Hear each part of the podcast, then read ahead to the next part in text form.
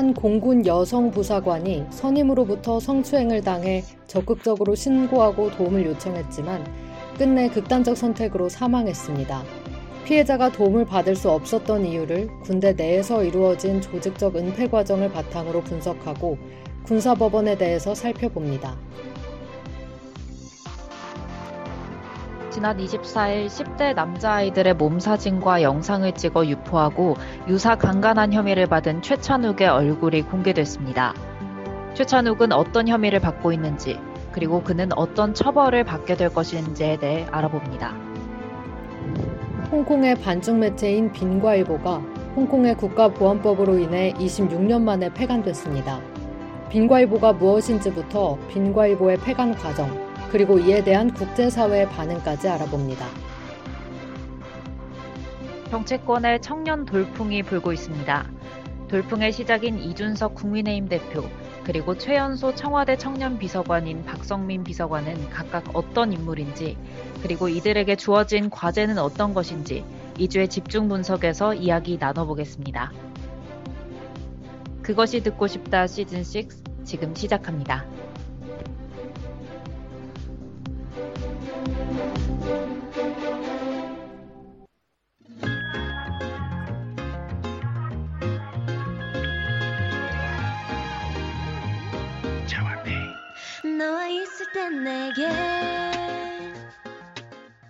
네. 방송 시작하기에 앞서서 방송 청취 방법부터 안내해 드리도록 하겠습니다. 본방송의 경우 PC나 스마트폰으로 청취해 주시는 분들께서는 yirb.연세.ac.kr에서 지금 바로 듣기를 클릭해 주시고 다시 듣기의 경우 사운드 클라우드와 팟빵에 yirb를 검색하시면 저희 방송을 비롯해 다양한 열배 방송을 들으실 수 있으니 많은 관심 부탁드립니다. 저작권 문제로 다시 듣기에서 제공하지 못하는 음악의 경우 사운드 클라우드에 선곡표를 올려놓겠습니다. 더불어 열분 이번 학기 안전하고 즐거운 방송을 위해 많은 노력을 하고 있는데요. 지금 듣고 계신 방송은 비대면으로 진행되는 방송입니다. 사회적 거리를 지키며 안심하고 들을 수 있는 열비 되기 위해 항상 노력하겠습니다. 안녕하세요. 안녕하세요. 네, 방금 듣고 오신 곡은 트와이스의 Alcohol-Free였습니다.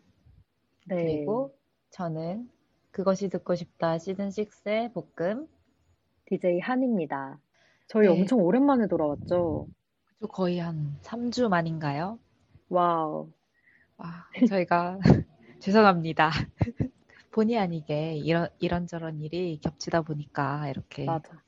늦게 돌아오게 된 것 같은데 저희 방학 때도 당분간은 방송을 하니까요. 챙겨 들어주세요. 웬만하면 결방은 안 하는 쪽으로 노력하겠습니다. 노력하겠습니다. 네. 근데 이게 또 아, 네. 저희가 여러 가지를 하고 있다 보니까 아, 그쵸. 진짜 한 치 앞도 예상할 수가 없어요. 맞아요. 저희의 의지로 조정할 수 없는 스케줄들이 나와버리면 맞아요. 피치 못하는 사정으로 그렇게 하는데 앞으로는 최대한 녹음으로라도 진행을 하도록 하겠습니다. 네, 지금 여러분이 제가... 듣고 계신 이 방송도 네. 녹음 방송입니다. 네, 맞아요. 아, 저희가 계속 이렇게 뭔가 사정이 생기다 보니까 그 방송 시간이 되게 방송 텀이 길어졌잖아요. 쉬는 텀이. 네네. 준비하면서 좀 힘들었던 게 너무 오래전의 일인 것 같은 거예요. 음. 근데 다루, 다루어야 할 내용들이니까 막 네. 알아보는 게 분명 그 사건에 대해서 조금 더 뭐, 오랫동안 본 것들을 전할 수 있다는 건 좋지만 음. 그게 아니어서 조금 뭔가 준비하면서는 아쉽더라고요. 딱 조금 더 직전에 소식을 전해주면 좋았을 텐데 하는 아쉬움이 있었습니다. 맞아요. 네. 그래서 웬만한 한 번씩 방송을 하면서 발 빠르게 전해드리도록 하겠습니다. 그러면 우리 한번 시작해 볼까요? 시작해 봅시다. 먼저 2주의 N선 첫 번째 소식은 제가 가져왔는데요. 네, 어떤 내용이죠? 바로 공군 성추행 사망 사건입니다. 어, 네. 네, 지난 3월 한 공군 여성 부사관이 선임 부사관에게 성추행을 당했다고 신고했습니다. 그리고 두 달여 만인 5월 22일 관사에서 숨진 채 발견됐는데요. 군 수사기관의 초동 수사가 부실했고 또 군 관계자들이 조직적으로 사건을 은폐하기 위해서 피해자 등을 회유 압박한 정황이 드러났습니다. 어, 지금 이 뉴스가 굉장히 많이 나오고 있던데, 네. 이번 사건을 그러면 뭔가 저는 초기 대응이 좀 잘 안 됐다. 그 음. 도움을 요청했을 때 잘 안 받아줬던 게 컸던 것 같다라고 생각을 했는데, 네. 이 사건을 초동 수사한 수사기관이 군 내에 있을 텐데, 이 수사기관이 정확히 어디인가요?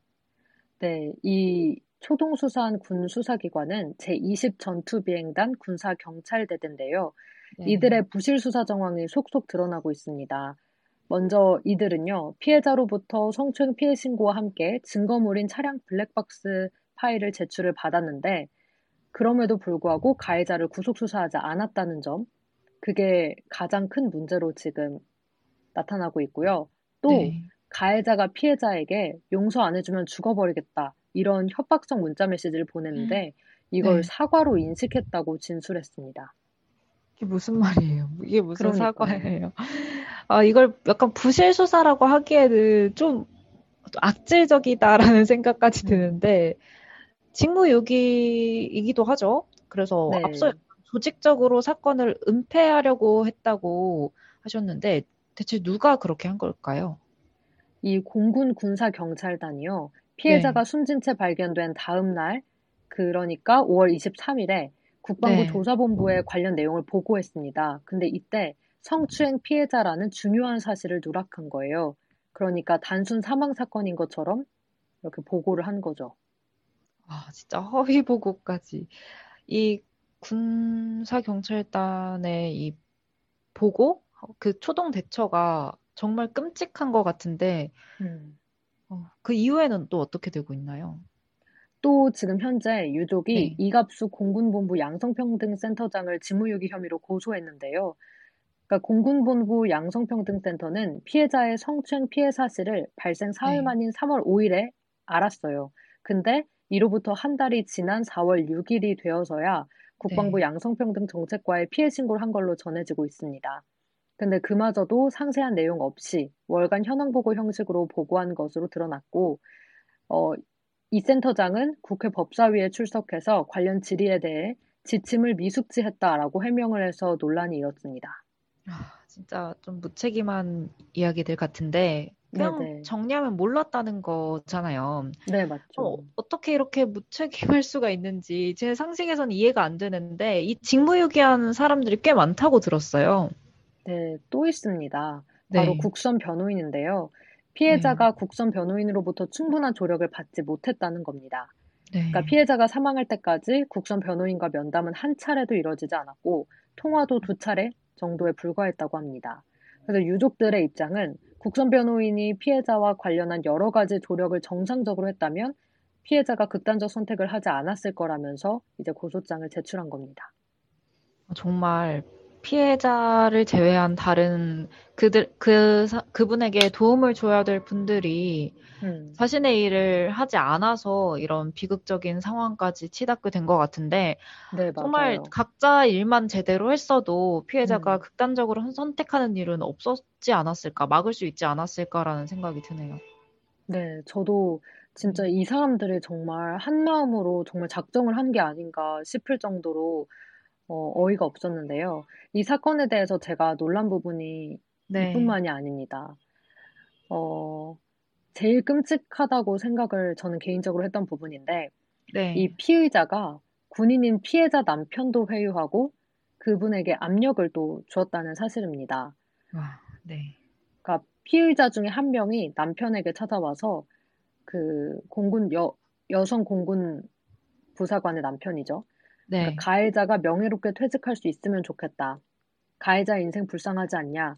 이러면서 가해자 입장을 대변했고 고소를 취하할 수 있도록 도와달라. 이렇게 말했다고 합니다. 가해자 인생이 뭐가 불쌍합니까? 피해자 인생이 그러니까요. 불쌍한 거지. 따지자면 그런 거지. 정말 말도 안 되는 소리를 피해자 남편의 가족들한테 가서 했네요. 네. 이번 공군 성추행 사망 사건이 짚어볼 문제가 너무 많고 이를 통해서 뭔가 드러난 군대 내외 문제들이 굉장히 많은 것 같은데 네. 또 어, 그 대표적인 문제로 떠오르는 게 군사법원이죠. 네, 맞습니다. 네. 이 군사법원이 전시가 아닌 평시에 왜 있어야 되냐? 네. 정말 있어야 하냐? 이런 문제를 다시 조명했는데요. 네. 군사 재판을 둘러싼 논란과 이 병역 내 인권 문제를 획기적으로 해결하려면 평시 군사법원을 폐지하거나 이 기능을 대폭 축소해야 한다. 이런 의견이 나오고 있습니다.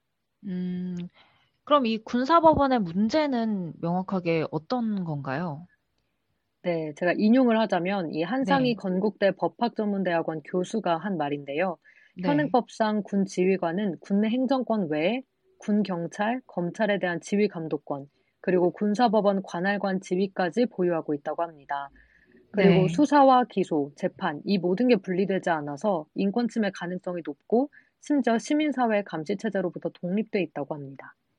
아, 이번 사건을 계기로 뭔가 군사법원이 폐지되어야 한다라는 입장도 굉장히 떠오르고 있잖아요. 그런 의견이 크게 일어나고 있는데 네. 앞으로 어떻게 될지가 저는 궁금해지네요. 이 군사법원의 역할이나 뭐 이런 존폐 여부에 대해서. 네, 맞아요. 네. 이 사건으로 이제 논의가 되기 시작한 이 군사법원법 개정안 네. 이것도 빠르게 네, 결정이 되어서 이제 병역 네. 문화가 개선되었으면 좋겠고 무엇보다 공군 성추행 사망 사건 피해자의 억울함이 해소될 수 있도록 이 가해자들이 충분한 처벌을 받기를 저는 바라고 있습니다. 네, 그렇습니다. 네. 이 무엇보다 유족들의 마음이 정말 좋지 않을 것 같고 그렇네요. 네. 사실 이게 정말 그 사망까지는 안 갈 수 있었던 사건인 것 같은데 이렇게 극단적 선택을 할 수밖에 없었던 그런 음. 환경이 너무 안타깝네요. 맞아요. 이게 네. 계속해서 뉴스에 나오고 있는데 제가 네. 가장 최근에 본 뉴스에서는 네. 어, 도움을 받지 못했을 때, 그러니까 신고를 하고 나서 회유를 네. 당했다고 해야 할까요? 당했을 네. 때부터 바로 어, 살고 싶지 않다라는 계속 그런 말을 했다고 해요. 그때부터 네. 이미 무력감에 빠지지 않았을까 싶은데. 맞아요. 이런 것들이 수차례 네. 반복됐던 거니까. 네, 그리고 군대 내에 이런 문제들이 정말 많이 은폐되고 있다고 하니까. 네, 맞아요. 네, 얼른 개선되었으면 좋겠다는 생각이 듭니다. 네. 그렇습니다. 어, 근데 저희가 이제 그 다음 소식도 네. 저는 너무 끔찍한 사건이라고 생각을 했는데. 그쵸. 다음 소식은 제가 준비한 소식인데요. 네. 아동 성착취물 제작 및 유포한 최찬욱에 대한 소식입니다. 지난 24일 10대 남자아이들의 몸 사진과 영상을 찍어 유포하고 유사 강간한 혐의를 받은 최찬욱의 얼굴이 공개됐습니다. 죄질이 좋지 않아서 모두가 그의 범죄에 경악하고 있는데요. 그 내용에 대해서 함께 알아보도록 합시다. 네. 그러면 이 최찬욱의 구체적인 혐의가 뭔가요? 음, 이 최찬욱은 2016년 5월부터 지난 4월까지 약 5년간 전국 각지의 아동과 청소년들에게 SNS를 통해 접근해서 성착취물을 받아내거나 이 온라인에 있는 미성년자 음란물을 내려받아서 보관한 혐의를 받고 있습니다. 그가 범행에 사용한 SNS 계정은 무려, 무려 30여 개라고 하는데, 30여 개라고 하는데요. 총 65명의 아동 성착취물을 제작했고, 이 사진을 비롯한 관련 영상들이 6,954편이라고 합니다. 그리고 이 4편, 6,954편을 소장하고 그 일부는 온라인에 유포했다고 합니다. 구체적인 설명을 듣지 않아도 지금 너무 끔찍한데, 네. 어, 이 성착취물을 제작하고 유포한 혐의 말고도 또 뭐가 있나요, 혹시? 네, 이뿐만이 아닙니다. 놀랍게도 최찬욱은 사진이나 영상 제작뿐만 아니라 강제추행 및 유사강간 혐의도 받고 있어요.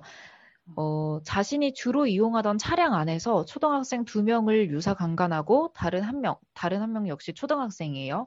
이 한 명을 강제추행한 것으로 알려져 있습니다. 이렇게 많은 혐의를 받고 있는데 경찰에 의해서 파악된 피해자 수만 무려 357명에 달한다고 합니다. 아니, 근데 네. 이 아이들이 모두 다 초등학생이고, 맞아요. 또 남학생이고. 네, 맞아요.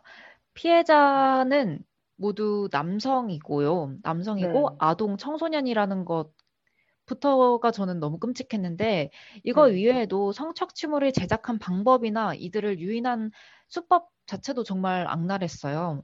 네. 이 최찬욱이 피해자들에게 자신을 여성 또는 성소수자, 성소수자라고 말한 뒤에 몸 사진을 보내라고 요구를 했다고 합니다. 그리고 보내주면 자기도 보내겠다 이런 식으로 음. 꼬드긴 거죠. 이에 응하지 않으면 기존에 자기가 미리 받았던 사진이나 영상을 당신들 지인에게 보내겠다 이러면서 협박을 해서 더 심한 영상을 계속 받아내고 이 피해자들을 계속 괴롭혔다고 합니다. 어. 네, 또 이 이야기를 들어보니까 이 네. 신상을 공개한 네. 이유를 뭔가 알 것 같은데요. 네. 신상공개위원회에서도 위원회에서도 이런 것들을 감안해서인지 만장일치로 신상 정보를 공개하기로 결정했다고 합니다. 이에 따라서 지난 6월 24일에 검찰, 검찰 송치 과정에서 취재진에게 최찬욱, 최찬욱의 얼굴이 공개된 건데요. 어, 저는 이 피의자들에게 발언권을 주는 게 정말 잘못됐다고 생각을 하는데 이번에도 역시 최찬욱이 취재진 앞에 서서 말도 안 되는 소리를 했더라고요. 무슨 얘기를 했나요? 일단 먼저 피해자들에게 사과를 하기는 했어요. 근데 얼굴 표정에 전혀 진정성이 없었고 그 와. 사과를 하면서 또 어떤 사과를 같이 했냐면 자기의 네. 지인들한테 가족이나 이런 친지분들이 자기에게 실망했을 것 같다면서 그게 미안하다고 사과를 하더라고요. 그것도 너무나도 어이가 없었는데 이 네. 범행의 나름의 이유를 얘기했던 게 뭐였냐면 5년 전 우연히 트위터에서 수많은 사람들이 노예와 주인 플레이 그런 놀이를 하는 걸 보고 호기심을 시, 호기심으로 시작하게 돼 여기까지 왔다. 더 심해지기 전에 어른들께서 지금 구해 주셔서 감사드린다.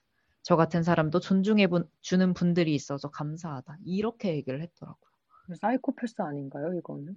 네, 진짜 그냥 보통은 아닌 거죠. 그냥 정상적인 사람이 아닌 것 같죠. 저, 음. 저는 그냥 저 상황에서 자기 지인한테 사과를 하는 것도 너무 짜증이 났고, 네.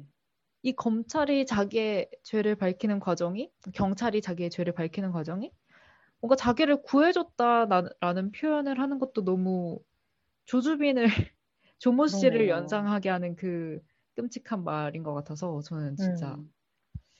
네, 너무 역겹더라고요. 마치 무슨 와. 자기가 시상식에서 수상소감이라도 얘기하듯이 그러니까요. 굉장히 뻔뻔한 표정으로 서서 뭐 자기를 왜 존중한다고 생각하는 거죠? 아. 그, 그 사람도 인간이라고 자기가 존중받고 싶어 하는 걸 거 아니에요. 존중해줘서 감사하다고 하는 거 보면. 네, 그러면서 그러네요. 왜 남들의 인격은 그렇게 존중하지 못했는지 저는 음. 화가 납니다.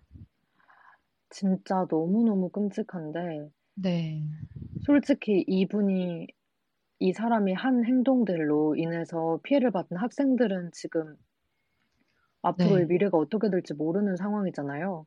저 얼마나 근데, 충격을 받았겠어요. 네.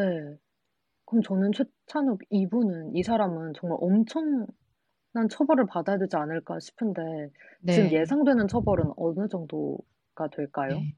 저는 무기징역을 받았으면 좋겠는데요. 네네.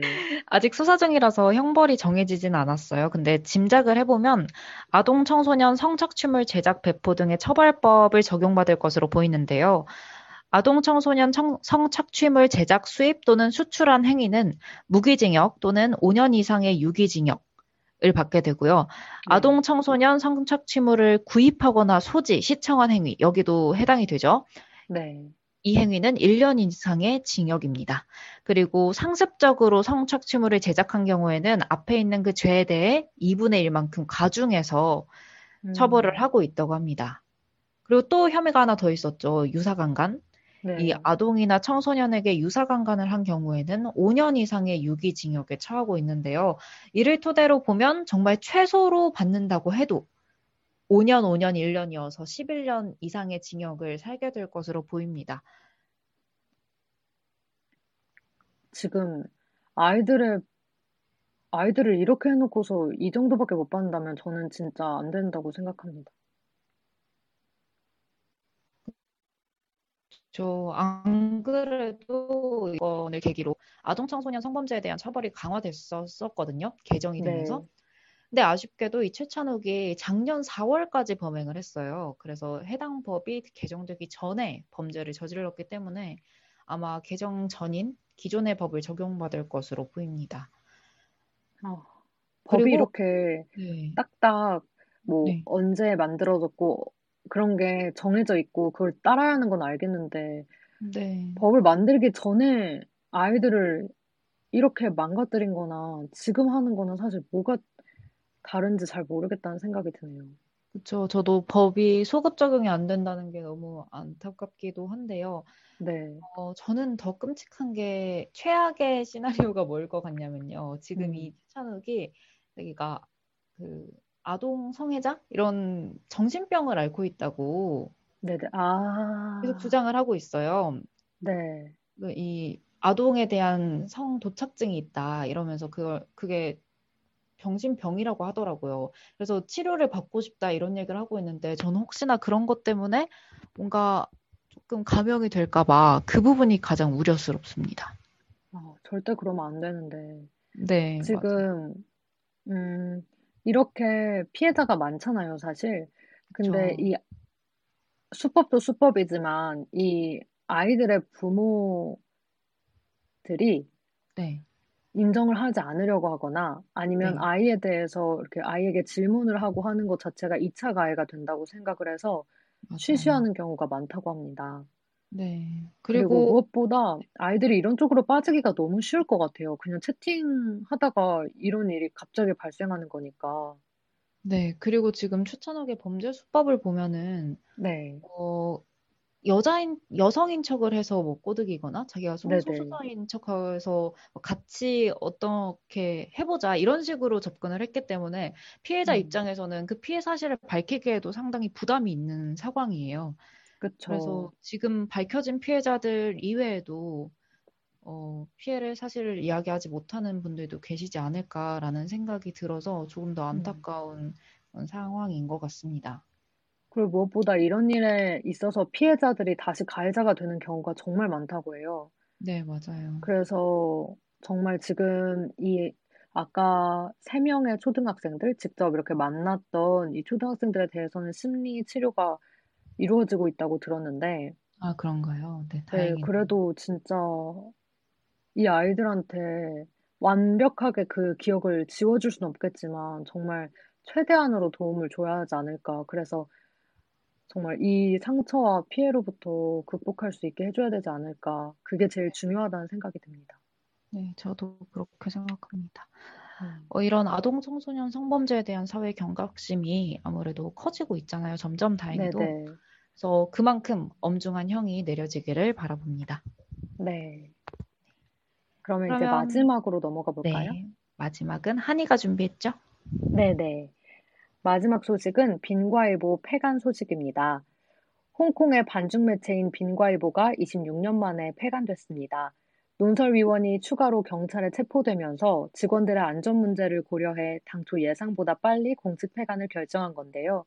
이에 홍콩 시민 수백여 명이 가, 마지막 신문을 사기 위해서 밤거리에서 3시간 이상 줄을 서서 기다리는 그런 진풍경도 펼쳐졌습니다. 어, 빈과일보 하면은 사실 우리나라 신문이 아니기 때문에 조금 생소하게 네네. 느껴지는데 좀 더 자세하게 설명을 해주실 수 있을까요? 네, 빈과일보는 못 들어봤어도 아마 다들 의류 브랜드인 지오다노는 들어보셨을 것 같아요. 네. 네, 지오다노를 창업한 사업가가 있습니다. 바로 지미 라인데요. 이 네. 사람이 1995년 6월 20일 창간한 신문이 바로 빈과일보입니다. 아. 이 빈과일보 발행 초기에는 파파라치와 선정적인 보도로 대표되는 그 영국 타블로이드지 처럼 네. 이제 보도를 해서 많은 논란을 불러왔었는데 2000년대 들어서면서부터 정치 관련 보도에 집중하고 또 중국과 홍콩 정부를 신랄하게 비판하는 홍콩의 대표적인 반중 매체로 자리를 잡게 됐습니다. 네. 2019년 송환법 반대 시위 때는 대중의 시위 참여를 촉구했고 경찰 폭력 등을 적극적으로 보도했고요. 이 지미 라이도 2014년 우산혁명 그리고 2019년 송환법 반대 시위에 주도적으로 참여하면서 홍콩 민주진영을 대표하는 인사가 됐습니다. 아, 그렇군요. 근데 굉장히 뭔가 의미 있는 일들을 한 것 같은데 이 빙과일보가 폐간을 한 데에는 아무래도 이 홍콩의 홍콩이랑 중국 정부에 대항한다는 그 특성 때문에 음. 홍콩 보안법의 역할이 좀 컸을 것 같아요. 네, 맞아요. 네. 지미라이는 지난해 8월 체포돼서 불법 집회 조직 등의 혐의로 실형을 선고받았고요. 또 네. 홍콩 보안법 위반 혐의로도 기소가 됐습니다. 보안 당국이 지난달 홍콩 보안법을 근거로 지미라이의 자산을 동결했을 때부터 대충 홍콩에서는 빙과일보가 곧 문을 닫게 될 것 같다 이런 소문이 빠르게 확산됐는데요. 네. 결국 홍콩 당국이 빙과일보를 직접 겨냥해서 편집국장 이런 회사 관계자들을 잇따라 체포를 했고 자산 동결로 돈줄을 묶으면서 빙과일보는 26년 만에 역사 속으로 사라지게 된 겁니다. 네, 맞아요. 저도 뉴스에서 보기로는 이 언론사의 편집국장 이런 그 고위직 관계자들이 네. 이렇게 구속된 게 체포된 게 처음이라고 하더라고요. 이렇게 음. 체포되고 풀어달라고 시위를 했음에도 계속 구속을 유지하고 있는 게 굉장히 이례적인 일이라고 하던데 홍콩 네. 사람들은 네. 빈과일보가 폐간된 그 상황과 미래를 어떻게 인지하고 있는지도 조금 궁금해지네요. 네. 일단 그레이스 렁 홍콩 중문대 교수의 말을 인용해 보면요. 네. 빈과일보가 폐간되면 홍콩은 민주적 가치의 가장 강력한 방어자 중 하나를 잃게 될 거다. 그리고 음. 주류 언론들은 기득권 쪽으로 더 기울어질 거다. 이렇게 말을 했고요. 네. 또 브루스 루이 홍콩 침례대 교수도 이 빈과일보가 폐간되면 홍콩이 그동안 세계 금융 중심지로서 역할을 했잖아요. 네. 그거의 이제 결정적 요소인 도시의 자유로운 정보 흐름에 대한 우려를 불러올 거라고 그렇게 우려를 했습니다. 네, 어, 충분히 우려할 만한 상황인 것 같고요. 빈과일보 폐간에 대해서 바이든 미국 대통령도 한마디를 했다고 들었어요. 어떤 말을 했나요? 네, 조 바이든 미국 대통령이 네. 어, 빙과일보 폐간에 대해서 홍콩과 전 세계 언론 자유의 슬픈 날이라면서 이제 중국을 비난을 했어요. 네. 또 중국은 체포와 위협, 그리고 자유 언론을 처벌하는 국가보안법을 통해서 강압으로 독립 언론을 억압하고 반대 견해를 침묵시키기 위한 권력을 휘둘렀다. 이렇게 강도 높게 비판을 했습니다. 네. 어, 또 홍콩 주민들은 언론 자유에 대한 권리가 있다고 강조하면서 어, 미국은 홍콩 주민들을 흔들림 없이 지지하겠다라고 말했습니다. 네, 미국은 이미 이 중국과 정치적으로도 꽤나 큰 대립을 하고 있는 상황이잖아요. 서로 견제하는 상황인데 네네. 이전에도 한번 홍콩 보안법 제정에 대해서 강하게 반대한 바가 있었죠. 네, 원래 미국은 중국 본토와 달리 홍콩에 대해서는 관세나 투자, 무역, 뭐 비자 발급 이런 거에서 특별 대우를 하고 있었는데요. 이걸 네. 일단 폐지를 했고요. 네. 또 바이든 행정부도 중국이 홍콩에 대한 자치권을 제대로 보장하지 않고 있다고 하면서 네. 어, 지난번에 이제 도널드 트럼프 전 행정부가 홍콩에 대한 특별 대우를 폐지했던 거 이걸 계속 네. 유지하고 있는 겁니다. 아, 그렇군요. 그럼 이미 폐간을 한 지금도 그 빙과일보에 있는 위원들이 마음을 놓을 수 없는 상황이라고 하던데 어떤 상황인가요? 네, 폐간 이후에도 네. 그한 논설위원, 그러니까 펑 와이쿵이 공항에서 네. 체포됐다고 합니다. 아이고. 원래 영국으로 출국하려고 했는데 네. 국가보안법 중에 외국 공모 혐의로 체포됐다고 해요. 아이고. 그래서 이제 네. 경찰이 네. 홍콩 보안법 위반 혐의로 빈과일보의 논설위원을 체포한 건 두 번째고요. 네. 어, 경찰이 빈과일보에 대한 압수수색 이후에 열흘간 빈과일보와 관련해 체포된 이는 7명으로 늘어났습니다. 아이고, 언론 탄압이 이렇게 지금까지도 일어나고 있다니. 네. 어, 이게 진짜 2000년대가 맞는지 그러니까요. 21세기가 맞는지 의심이 되는데 홍콩 보안법이 시행된 지도 벌써 1년이 다 됐네요. 맞아요. 이 홍콩 보안법과 관련해서 지난 1년 동안 100명 이상이 이 법 위반 혐의로 체포됐다고 합니다. 꼭 네. 언론뿐만 아니라 교육, 예술, 학계 등에서도 어, 강한 영향력을 행사하고 있는데 네. 저희도 계속 지켜보면서 목소리를 내줘야 하지 않을까라는 생각이 들고요. 네, 그렇습니다. 진짜 아까 볶음이 말한 것처럼 어떻게 네. 2000년대 이런 일이 있을 수 있나 싶은데 네. 그 마지막 신문을 사려고 모인 홍콩 시민들의 얼굴을 보니까 네. 왠지 남일 같지 않고 우리 역사 속에서 봤던 그죠. 그런 장면들이 생각나면서 네. 네, 너무 마음이 아프더라고요. 네, 맞아요. 저도 항상 이 홍콩의 이, 그 홍콩에 대한 이슈들이 꽤나 꾸준히 올라오고 있었잖아요. 홍콩과 네. 중국 사이에서 있는 일들이. 네, 지금 홍콩의 상황을 보면은 저는 좀 암울하다는 생각이 많이 들고 그에 네. 대해서 크게 그 저항을 하거나 하는 것보다 폐간이 됐다는 게 조금 아쉬운 부분이 있는 것 같아요. 근데 음. 언젠가는 다시 부활을 하지 않을까, 부활을 했으면 좋겠다라는 생각으로 네, 내용을 마무리해야 될 것 같습니다. 네, 맞아요. 아니, 네. 이렇게 강력할 수가 있구나. 이 법이 정말 무적이구나. 그래서 네. 이 홍콩 보안법이, 어, 만들어지기 전에 엄청난 그런 시위도 있었고, 네. 반대하는 사람들이 많았잖아요. 맞아요. 그거를, 그 힘을 이제야 느끼는 것 같아요. 아, 이게 이렇게 강력한 법이었구나. 정말 모든 걸 다 막을 수 있고, 모든 걸 다 멈추게 할 수 있구나. 네, 정말. 싶어서, 진짜 네. 무섭다는 생각이 들었습니다. 맞아요. 아니, 홍콩 보안법이 어떤 방향으로 나아갈지는 좀 더 지켜봐야 되겠지만, 네. 국제사회에서 크게 반대하는 세력이 많은 만큼 중국도 음. 조금 음. 신중하게 해야 되지 않을까라는 생각이 들고 홍콩도 네. 지금 상황을 타개할 수 있도록 저희도 도울 수 있는 부분은 도와야 되지 않을까라는 생각을 해봅니다.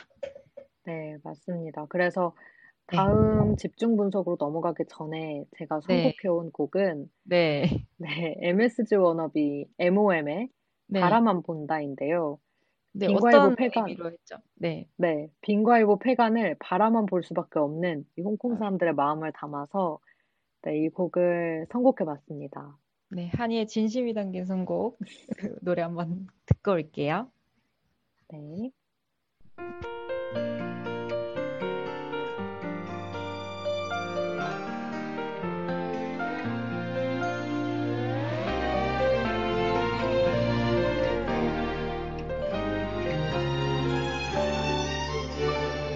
내가 너라면 다 알아볼 텐데 널 위할 사람 찾아 네. 노래 듣고 왔고요. 이제 집중 분석으로 넘어가 보려고 합니다. 네. 이, 2주의 집중 분석은 저 볶음이 준비했습니다. 한국 정치권에 새바람이 불고 있습니다. 지난 6월 11일 국민의힘 새 대표의 이준석 대표가 선임되면서 최연소 당수이자 최초의 30대 당대표라는 기록을 세운 것이 그 시작이었습니다.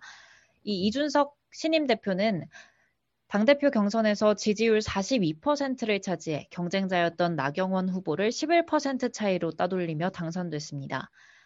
이준석 대표는 한국 정치의 역동성을 증명하는 사람이라는 평가를 받고 있습니다. 그리고 이 청년 정치인 돌풍, 그 역동성에 국회뿐만 아니라 청와대 역시 반응하고 있는 것으로 보이는데요. 이준석 대표가 당선된 후 얼마 지나지 않아서 청와대가 만 24세인 박성민 전 더불어민주당 최고위원을 1급 청년 비서관으로 팔, 발탁한 겁니다. 이준석 대표의 당선과 박성민 청와대 청년 비서관까지 이어지는 청년 정치권의 청년 돌풍, 2주의 집중 분석에서 함께 알아봅니다. 네. 이준석 대표 요즘 연일 네. 여러 가지로 이슈가 되면서 다들 네. 알고 계시겠지만 그래도 네. 어떤 인물인지 볶음이 한번 깔끔하게 정리해 줄까요? 네, 깔끔하게 정리 한번 해보겠습니다. 일단 1985년생으로 올해 36살입니다. 현재 네. 한국 정치권에서는 공천 가점을 주는 청년의 기준이 45살이에요. 이런 걸 좀 감안을 하면은 이준석 대표는 매우 어린 나이에 속하는 편이죠. 네. 그리고 이 대표는 서울과학고 그리고 하버드대를 졸업한 전형적인 엘리트라고 평가를 받고 있는데요. 대학 졸업 이후에는 청년 벤처기업의 대표로 있으면서 저소득층 학생 대상 무료 과외봉사 활동을 통해서 이름을 알렸습니다. 이준석 대표가 공식적으로 정치권에 입문한 건 그가 26살이었던 2011년이었는데요. 10년 전이죠.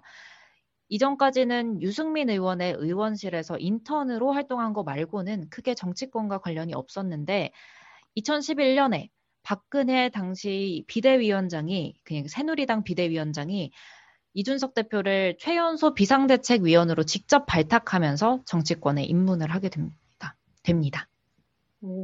다 뭐 이야기는 다 들어보셨겠지만 네. 사실 박근혜 전 대통령과의 그런 관련이 있다는 점에서 좀 네. 일부 사람들이 놀라더라고요. 이 부분 그쵸. 한번 설명해 줄 수 있을까요? 네. 어, 지금까지도 이준석 대표가 떼지 못하고 있는 꼬리표가 박근혜 키즈라는 꼬리표인데요. 네네. 근데 또 이 박근혜라는 이름을 계속 달기에는 그 동아줄을, 동아줄이 애초에 썩었다는 걸 알았는지 오래 잡고 있지는 않았습니다. 네. 2017년 박 전 대통령 차, 탄핵 사태에는 박근혜 전 대통령 하야를 주장하기도 했고요. 음. 이후 새누리당을 탈당을 했어요. 이 탄핵 사건 직후에. 그래서 네. 진성 보수층에서는 소위 배신자라고 불리는 그런 일까지 있었습니다. 음. 이후에는 유승민 대표가 있는 유승민 의원이 대표로 있었던 바른정당, 바른미래당 그리고 지금 안철수 대표가 있는 당까지 거치면서 국민의힘 유승민 라인 그리고 중도 보수층으로 말하는 그런 세력의 일원으로 알려져 있습니다. 네. 근데 이준석 대표가 기존의 당 대표들과 이렇게 다른 점이 아무래도 네. 나이도 있고 여러 가지 있겠지만 또 뭐가 네. 있을까요? 가장 큰 특징은 영선 의원이라는 점일 것 같아요. 이 점 때문에 아. 논란도 굉장히 많았고 네. 이런저런 목소리들이 나왔던 것 같은데 이 보통의 당대표들은 지역구 국회의원을 몇 선씩 거쳤거나 혹은 청와대에서 대통령을 보좌하는 자리를 하나씩 맡은 경험을 가지고 있습니다. 이 정세균 네. 전 국무총리나 뭐 추미애 전 법무부 장관처럼 그런 분들만 봐도 알 수 있죠. 근데 이준석 대표는 국민의 아, 국회의원 선거에는 노원 지역에서 세 번 출마했으나 모두 음. 낙선했고요.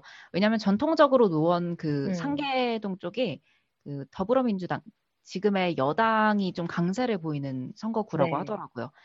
그렇게 해서 모두 낙선을 했고 청와대에서 일한 경험도 없습니다. 이러한 특징 때문에 개파가 뚜렷하게 없어요. 그런 음. 점도 이전의 대표들과는 좀 다른 두드러지는 특징이죠. 어, 또 다른 특징이 있다면 꾸준한 방송 출연 그리고 소신 발언, 활발한 SNS 활동 이렇게 해서 자기들 자신의 목소리를 꾸준히 내면서 인지도를 넓혔다는 점이 가장 큰 특징일 것 같습니다. 이렇게 인지도를 쌓아서 만 30, 만 36세의 나이로 헌정사상 최초의 30대 최연소 제1야당 대표 및 원내 교섭단체 당대표가 된 건데요. 네. 이는 굉장히 이례적인 일이라서 국내에서도 물론 대서특필이 됐었지만 해외에서도 연일 보도될 정도로 큰 화제가 됐습니다. 네. 이렇게 정리해 주신 내용도 그렇고 실제로 네. 당대표가 되고 나서 행보도 그렇고 기존 네. 당 대표들과는 분명히 좀 다른데 네. 어, 이번에 당 대표가 되는 데에는 어떤 부분이 가장 큰 영향을 미쳤다고 할 수 있을까요? 먼저 앞서 말씀드린 것과 같이 각종 방송 출연을 통해서 얻은 대중적 인지도가 가장 큰 역할을 차지하지 않았나라는 생각이 듭니다. 음. 그리고 그러면서도 이전까지 야당, 즉 보수를 지칭하는 당이 어, 극우 세력 때문에 조금 골머리를 앓았었거든요. 네네. 태극기 부대나 어, 박사모 이런 분들에 대한 중도나 그냥 일반 시민들의 거부감이 커지면서 굉장히 큰 숙제로 자리를 했었는데 음. 이런 극우 유튜버나 인사들을 배격하는 합리적인 보수를 표방했다는 점 역시 일반 대중들이나 국민의힘 지지자들 중에서도 뭔가 변화의 목소리를 내는 사람들한테 어, 굉장히 메리트로 작용을 했다고 생각이 듭니다. 그리고 음. SNS 발언이나 각종 토론 프로그램에서 한 발언들로 어, 지지도를 쌓았는데 특히 남성들의 지지도를 굉장히 많이 쌓아왔다는 점이 이번 당선의 배경이 되지 않았을까 싶습니다. 네. 이 밖에도 국민의힘 안에서도 자정에 대한 목소리가 굉장히 크게 나왔었고 세대 음. 교체에 대한 목소리가 커진 것도 영향이 분명 없지 않았을 것 같은데요. 이 박근혜 전 대통령의 탄핵 이후에 이 국민의힘에 대한 여론이 굉장히 안 좋아졌잖아요. 네네. 네, 그걸 증명하는 게 바로 선거 결과죠. 선거에서 네. 거의 한 4년 동안 참패를 했습니다. 음. 그러면서 처음으로 그 이후로 처음으로 이겼던 선거가 4.7 재보궐 선거였죠. 네. 이 몇 년 만에 선거 승리를 국민의힘이 거머쥐기까지 음, 거머쥐는 데에는 이 청년층, 특히 20대 남성들의 압도적인 지지가 있었다는 점이 국민의힘에서는 조금 뭔가 배울 점으로 갔던 것 같아요.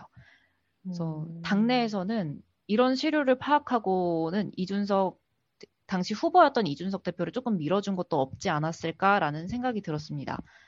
물론 음. 이 이준석 대표가 한 말들에는 조금의 뭐 문제적인 발언들도 꽤 있지만 이런 것들은 잠시 후에 과제에서 조금 다뤄보도록 할게요.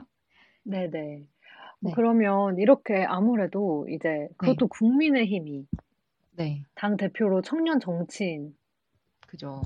뽑았다는 거에서부터 되게 기대가 되기도 하고 앞으로는 좀 이전과 다른 모습을 보이지 않을까 이런 네. 생각이 드는데 어, 이준석 대표가 지금 당선되고 네. 나서 어떤 활동을 하고 있는지 궁금하네요. 네. 네, 맞아요. 다양한 활동을 하고 있고 일단 결과만 놓고 보면 국민의힘 출범 이후에 역대 최고의 지지율을 보이고 있고 그쵸. 역대 최다 당원을 기록하고 있다고 합니다. 아. 네, 그래 정말 인기가 대단한 거죠.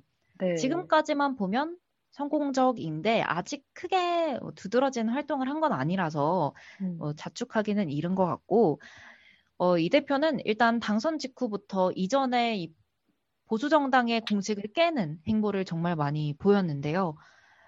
원래는 당 대표가 되고 나서는 보통은 호남보다는 영남 지방을 방문을 했고 네. 어, 차를 타고 출근을 하면서 서울 현충원에 참배를 했었는데요. 아무래도 국회에서 가깝다 보니까 서울에 있는 음. 현충원으로 갔었는데 이 대표는 어, 대표가 되자마자 이 첫 출근길에 현충원 참배를 서울이 아닌 대전까지 가서 했습니다. 이런 네. 행보가 뭔가 안보나 이런 군인들에 대한 처우 개선 이런 것들에 대해서 이전 이전부터 목소리를 높였던 이준석 전 대표의 뭔가 방향성을 이야기하는 것 같고요. 음. 그리고 따릉이나 지하철을 타고 국회로 출근하는 것들, 그리고 호남을 방문해서 어, 광주 그때 한창 광주 건물 붕괴 참사가 있던 때라서 그때 시민들을 위로하러 방문을 했던 것들 이런 것들도 역시 뭔가 이전의 공식과는 다르다라는 평가를 받고 있습니다. 음. 그리고 또 지난 25일에는 그 5월 25일이죠. 봉하마을을 방문해 봉하마을을 방문해서 노무현 전 대통령 묘소를 참배하기도 했고요. 어, 26일에는 아, 6월 25일, 26일입니다. 죄송합니다. 네.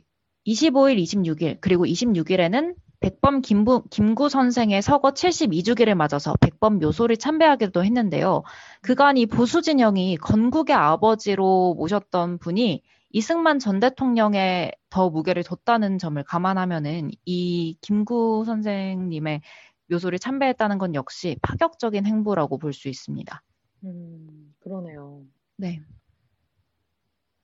그리고 이제 저는 이걸 지켜보면서 네. 어, 이건 진짜 놀랍다 싶었던 게 있었는데 바로 대변인 선발 오디션이었거든요. 그죠. 저도 대변인 선발 오디션 나는 국대다죠. 그 네. 오디션을 정말 인상 깊게 봤는데 먼저 이 대표는 이 지난 60일 전당대회에서 캠프 사무실, 문자 홍보, 지원 차량 이 세 개를 없애는 산무 선거로 선거 비용을 대폭 아꼈어요. 와. 그래서 후원금 모금액 최대액이 1억 5천만 원인데 그 중에 3천만 원, 20%만 사용을 하면서 자금을 많이 남겼습니다. 그리고 이렇게 남긴 1억 2천만 원을 바로 이 대변인 공개 오디션 토론 배틀에 사용을 했다고 합니다. 음.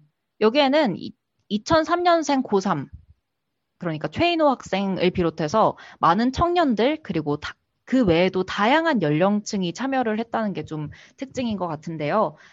이러한 공개 토론이 대중이 소위 이제 보수 정당, 전통적인 보수 정당을 꼰대라고 표현을 하면서 굉장히 음. 좀 보수적이고 답답하고 꽉 막힌 게 있다라고 지칭을 했었는데 조금 더 친근하게 다가갈 수 있는 활로를 개척하는 작업이라고 볼 수 있겠네요. 저는 이 대변인 선발 오디션이 정말 좋은 전략이라고 생각을 했던 게, 음. 이 정당의 색깔을 가장 잘 보여주기도 하고, 그리고 음. 대변인을 딱 청년이나 혹은 다른 사람을 세웠을 때 가장 공정하게 선발된 것 같은 모습을 줄수 음. 있는 그런 전략이 아닐까라는 생각을 했습니다. 네, 맞아요. 그리고 이 후원금, 선거 비용 후원금도 사실 되게 네. 빠르게 모였고, 누군가가 큰 뭔가 액수를 네. 딱 생각한 게 아니라 정말 많은 사람들의 소액이 모여서 네. 만들어졌다고 한 것도 놀라웠는데 네. 이거를 정말 적게 사용을 했고 남은 걸로 이제 대변인 공개 오디션 토론 배틀에 사용했다니 네. 정말 사람들이 좋아할 수밖에 없는 이 모든 뭔가 전략이지 않은가 하는 생각이 드네요. 맞아요. 저, 저희 항상 가장 민감한 부분이 국회의원들이 돈을 어떻게 쓰는가, 우리의 그쵸. 세금을 어떻게 쓰는가, 그게 가장 중요하게 생각하고 사실 음. 뭐 국회의원들한테 주는 연금 같은 것들을 굉장히 연봉 같은 것들을 굉장히 아까워했잖아요 시민들이. 네네. 근데 그런 부분을 좀 잘 이해하고 행동을 하고 있지 않나라는 생각이 들긴 했어요. 음. 이전까지는 아무래도 정치권에 계속 있었던 분들이 정치를 계속 해왔으니까 음. 뭔가 시민의 목소리도 조금 한정 제한적으로 들었을 거고 음. 그 이해하는 폭이 조금 좁, 좁은 것 같다. 때로는 어떻게 저기서 저런 말을 하지? 라는 생각들이 들 정도로 굉장히 음. 꽉 막힌 듯한 느낌이었는데 네. 이준석 대표가 신임이 되고 나서는 조금 다른 길로 빠지고 다른 길로 이제 가려고 하는 변화의 모습이 보이고 있는 게 아닌가라는 생각이 들어서 전 굉장히 고무적이라고 감히 평가를 하고 싶습니다. 맞아요. 생각보다 네. 어, 변화가 없을 수도 있, 다는 뭔가 네. 막연한 그런 생각을 하고 있었는데, 네. 음, 당 대표가 바뀌면서 정말 이렇게 모든 게 바뀔 수가 있구나 놀라울 그쵸. 정도인데요. 이렇게 네. 바뀐 건 많아요. 근데 네, 많아요. 걱정도 되고 네, 사실. 해야 할 일도 참 많잖아요. 그렇습니다. 이 아무래도 이준석 대표가 이전까지 20대 남성 표심몰이에 굉장히 집중을 했어요. 네네. 그러면서 굉장히 논란이 있었던 게 젠더 갈등을 부추기는 노이즈 마케팅을 활용해서 인지도를 높인 게 아니냐라는 비판을 받았었는데요. 음. 이, 이, 이 대표는 4.7 재보선 이후에 여성 할당제 폐지 이런 것들을 내세우면서 이제 남녀 젠더 갈등의 중심에 있는 이 논제들을 굉장히 많이 다루어 왔고 그쪽에서 반페미니즘의 성격, 안티페미니즘의 성격을 띠면서 어, 조금 논란의 중심에 계속 서 있는 느낌이 있었어요. 좀 위태위태한.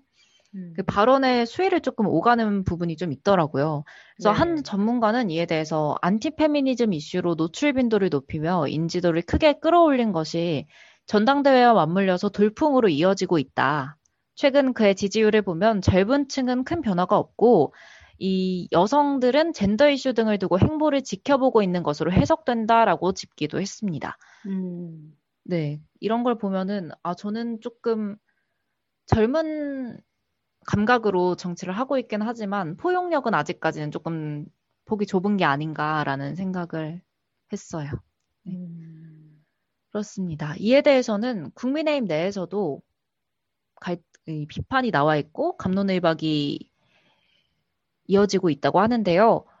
한 관계자는 한 국민의힘 당원은 본인 의지를 굳히기 위해서 일부러 남녀 갈등을 부추겼지만 당에는 해를 끼치고 본인만 스타가 됐다라고 평가를 하면서 비판을 하기도 했습니다.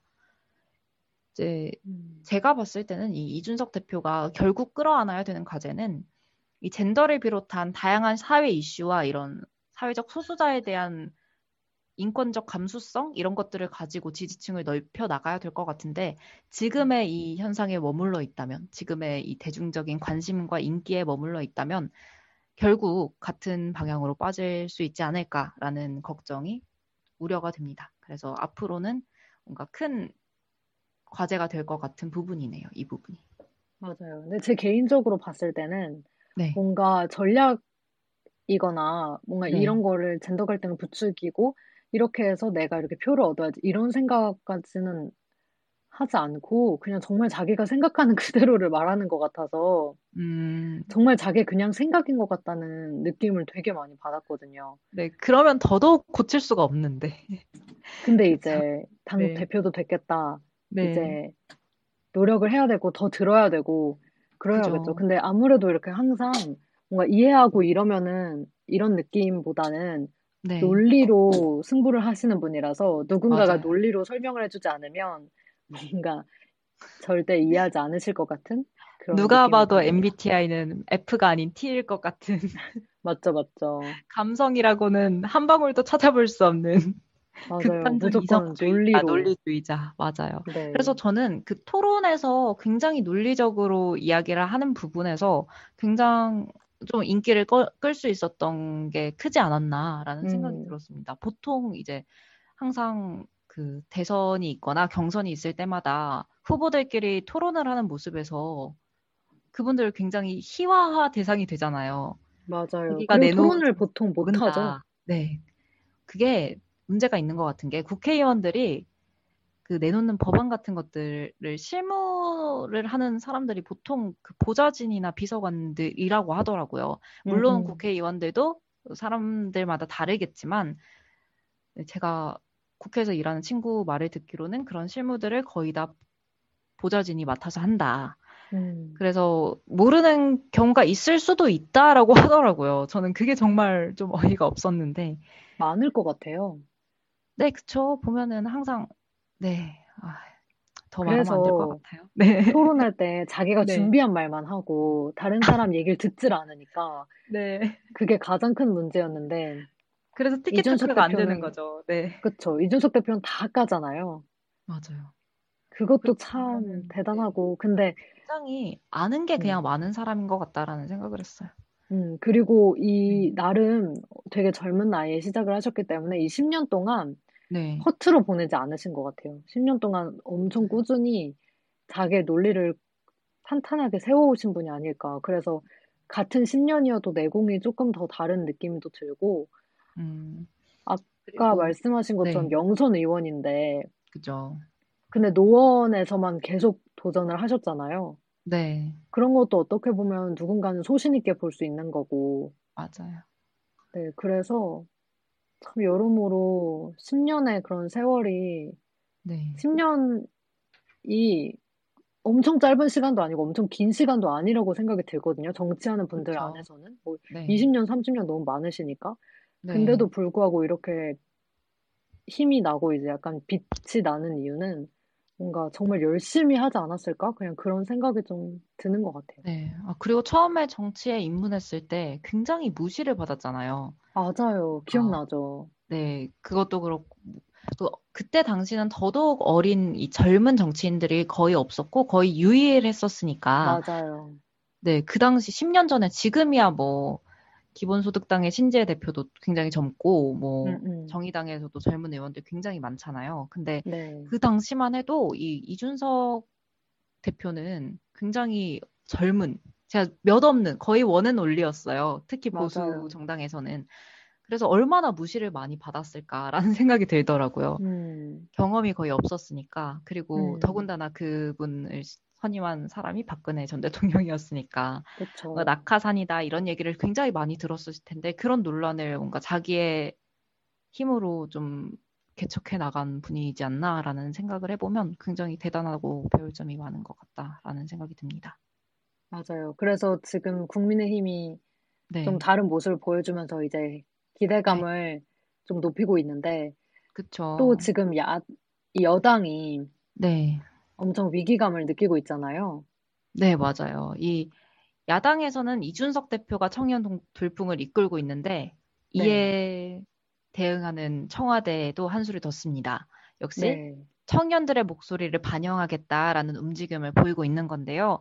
음. 만 24세 대학생 박성민 씨가 청와대 청년 비서관으로 임명된 겁니다. 와. 네. 이 박성민 청와대 청년 비서관 이분은 네. 어떤 분인가요?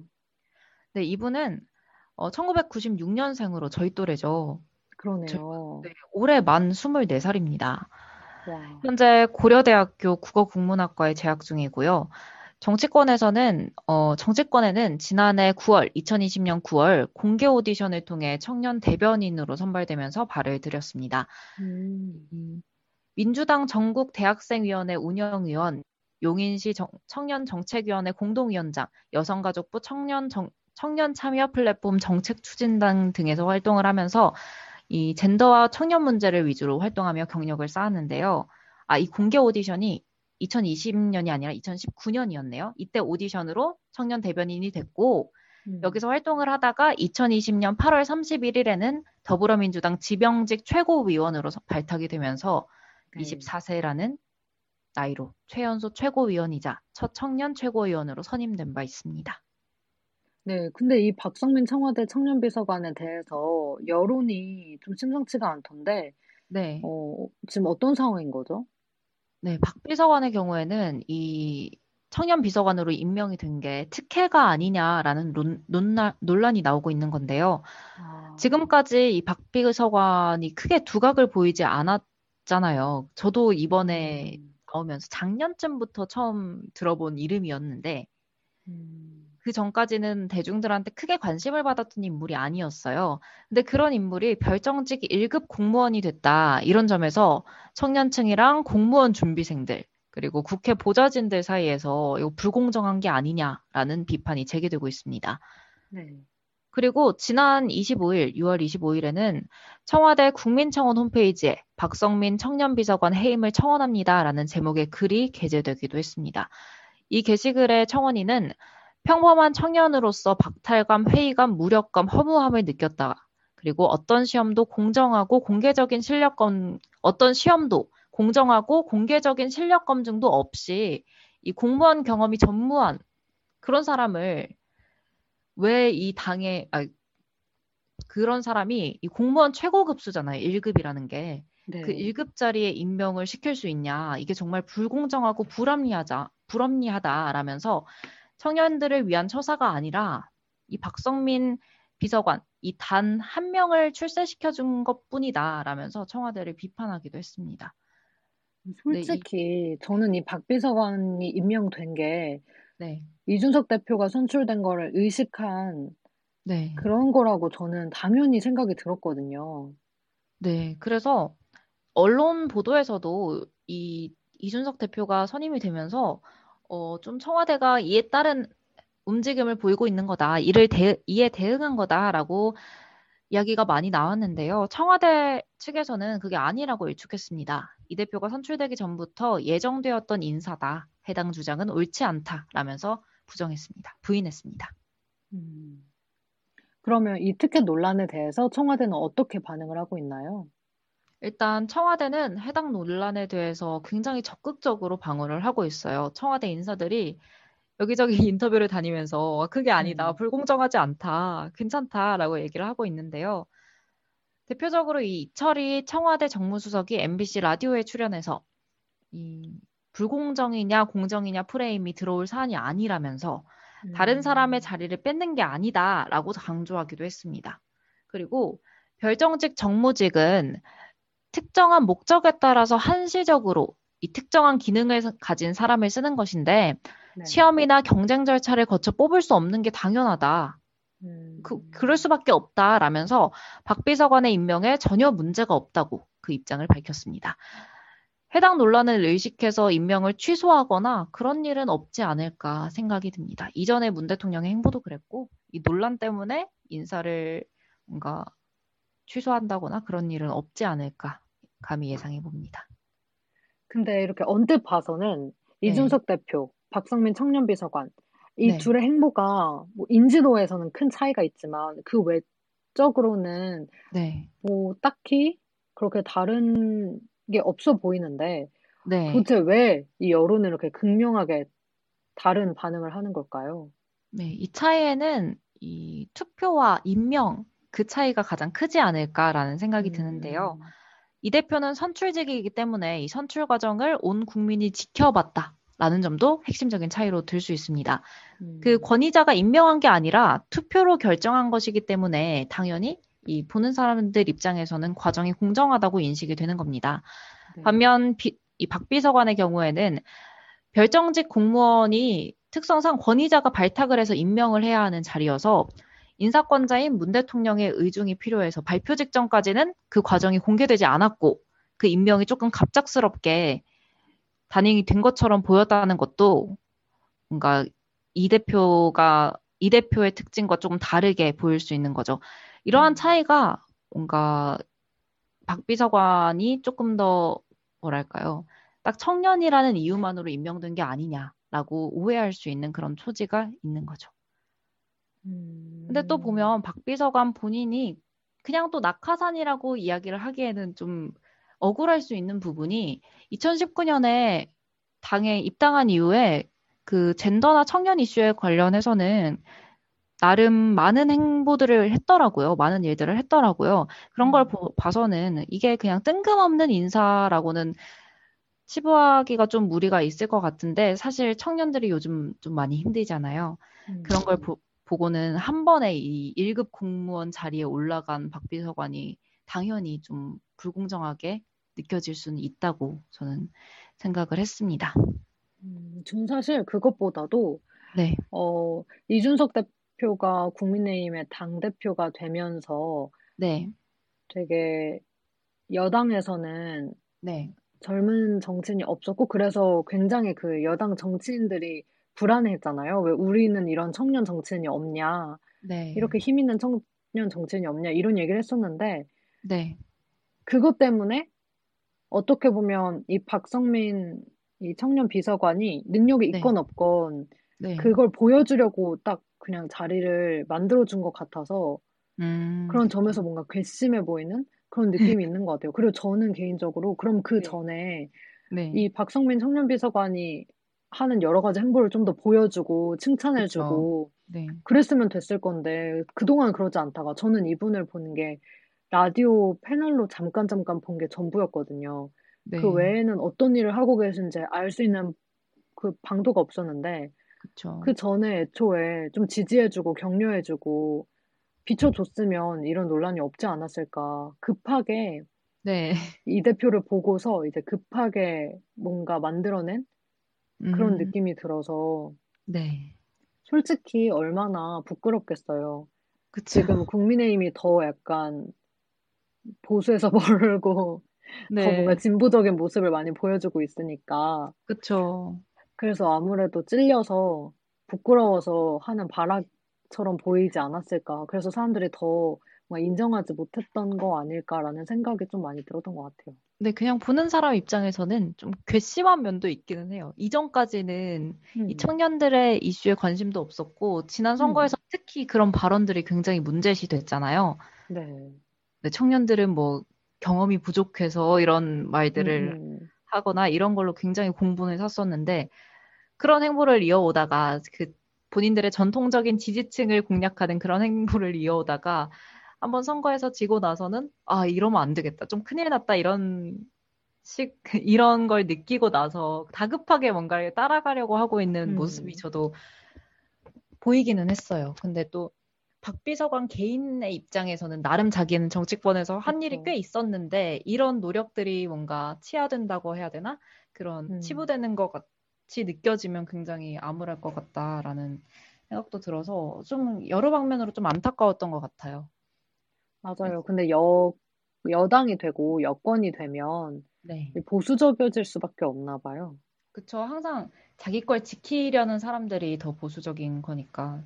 네, 예전에는 어떡해. 뭐 보수 정당이다, 진보 정당이다 했지만 결국 다 이제 자신들의 입속을 따라서 음. 입맛대로 가려는 게 아닌가라는 생각도 들고 그렇네요. 맞아요. 네, 맞아요. 아무튼 이 박비서관의 임명 절차에는 문제가 없는 거는 일단 확실하죠. 네네. 근데 이 청년 비서관 자리는 애초에 임명직이라는 점 때문인 건데 이 특혜 논란이 정말 특혜였는지 혹은 박 비서관이 정말 능력이 있어서 발탁이 된 인사인 건지는 이제 증명하는 데 따라 달려 있겠죠. 박 비서관이 이 비서관 역할을 얼마나 잘할 것인가, 그리고 음. 어떤 행보를 이어가는가 를 보면서 그 판단은 아무래도 국민의 몫이 아닐까라는 생각을 해봅니다. 저도 약간 청년 정치인들을 보면서, 아, 저는 항상 기존의 그냥 정치인들을 보면 네. 어, 왜 아직 과거에 사는 사람들 같지라는 생각을 정말 많이 했어요. 음... 변화하는 이 사회의 변화 흐름을 따라가지 못하는 부분이 너무 많이 보이는 거예요. 음... 근데 분명히 정치권 정치인들이 젊어지면서 이런 변화의 흐름을 따라가는 것들은 정말 빨라지지 빨라지고 있는 게 아닌가라는 생각이 드네요. 그래서 항상 이 젊은 감각의 정치인들이 좀 많이 나왔으면 좋겠다라는 생각이 들고 요즘 또 이런 백분 토론이나 이런 프로그램을 보면 각 정당에서 젊은 정치인들이 나와서 이야기를 많이 하거든요. 음. 정말 똑똑하더라고요, 다들. 맞아요.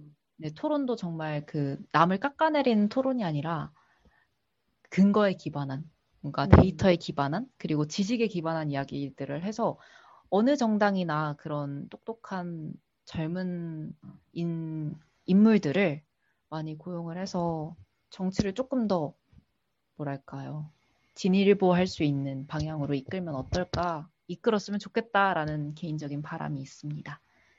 네 맞아요. 그러니까 어, 청년 정치인이 더 많아졌으면 좋겠는데 네. 왜 그러냐면 저희가 네. 이번에 뭐 이, 이준석 이준석 당 대표 나오고 네.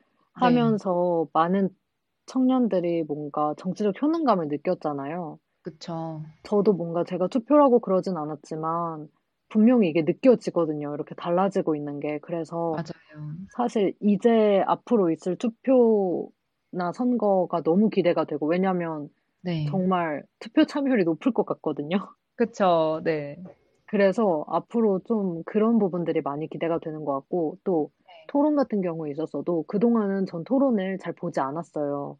무슨 네. 말인지 모르겠고 서로 각자의 자기 얘기만 하고 있고 토론답지 않았는데 네. 어, 이제는 서로 들으면서 반박하고 하는 토론이 좀 많아졌으면 좋겠고 맞아요. 그런 모습을 점점 볼 수 있게 되는 것 같아요. 그전엔 네. 형식적이었다면 이제는 맞아요. 진짜 토론이 좀 나오지 않을까. 네. 그렇죠. 저도 뭔가 더 세대가 젊어지면서 좀 많은 변화를 이끌 수 있는 게 아닌가. 그리고 저는 항상 그 세대 교체가 필요하다는 입장이거든요. 지금 네. 기존의 정치인들이 너무 꽉 막혀 있다는 생각이 너무 많이 들어서 진보건 음. 보수건 그리고 음. 이제는 그 진보랑 보수의 색깔조차도 그냥 진짜 당의 입속에 따라서 대중의 음. 입맛에 따라서 달라지고 여론에 따라서 되게 달라지고 있잖아요. 네네. 그런 거 보면은 정말 자기의 목소리를 낼 수 있는 정치인들이 나왔으면 좋겠다라는 생각이 많이 음. 듭니다. 그 중에 한 명이 이준석 대표이지 않을까라는 생각도 했고요. 음. 네. 그렇습니다. 그러면 저희가 네. 준비한 소식은 여기까지고요. 네, 그렇습니다. 저희가 나름 오랜만에 하는 방송이라서 열심히 준비를 했는데 어떻게 들으셨을지는 모르겠네요. 그래도 항상 좀 제, 어, 항상 저희가 좀 암울한 소식을 엔선에서 다루는 것 같아서 물론 두 번째 집중 분석은 암울한 건 아니었지만 이런 사건 사고가 항상 좀 슬픈 것들을 위주로 안타까운 것들을 위주로 갖고 오는 것 같아서 너무 준비할 때마다 속상해요. 맞아요. 네. 저희는 뭐 매번 기약하는 거죠. 다음 주에는 더 맞아요. 소식으로 올 수 있도록. 네. 그래서 이번에도 항상 하는 말인 것 같아서 조금 그렇지만 다음에는 좀 더 기쁜 소식으로, 좋은 소식으로 찾아올 수 있도록 노력, 아, 저희가 노력해서 되는 건 아니지만, 아무튼, 그러길 바라면서 오늘 방송도 마무리를 해볼까 합니다. 네, 저희 항상 두 가지 말 항상 반복되는 것 같아요. 다음엔 더 좋은 소식으로 올 수 있게 네. 해주세요. 그리고 두 번째로는 앞으로 지켜봐야 한다는 얘기. 아, 맞아요. 아, 이것도 진짜... 바꿔야 되는데, 근데 항상 어떤 얘기를 하든 그게 결, 저희가 딱 뭔가 결론을 짓기가 좀 애매한 그런 게 맞아요. 있죠. 그러니까 네. 계속 계속 지켜보자고요. 계속해서 관심 네, 가지고 맞아요. 그래야 한다는 겁니다. 그리고 그렇게 지켜보는 게 정말 큰 힘을 가지더라고요, 보니까. 맞아요. 아, 아는 게 정말 힘이 되는 것 같아서 특히 우리 음. 사회가 어떻게 흘러가고 있는지 이런 것들 앞으로도 저희와 함께 많이 알아봐 주세요, 여러분. 네, 저희도 많이 노력하겠습니다. 네, 그러겠습니다. 제가 마지막 곡은 제가 선곡을 했는데요. 지금 네. 이 정치권의 변화하는 흐름들이 나중에 역사에 아주 긍정적인 한 페이지가 될 수 있으면 좋겠다라는 마음을 담아서 제가 참 좋아하는 노래 데이식스의 한 페이지가 될 수 있게 준비했습니다. 마지막 곡 들으면서 오늘 방송 마무리하겠습니다. 오늘도 들어주셔서 감사합니다. 저는 그드십 시즌 6의 DJ 볶음 한이었습니다. 안녕.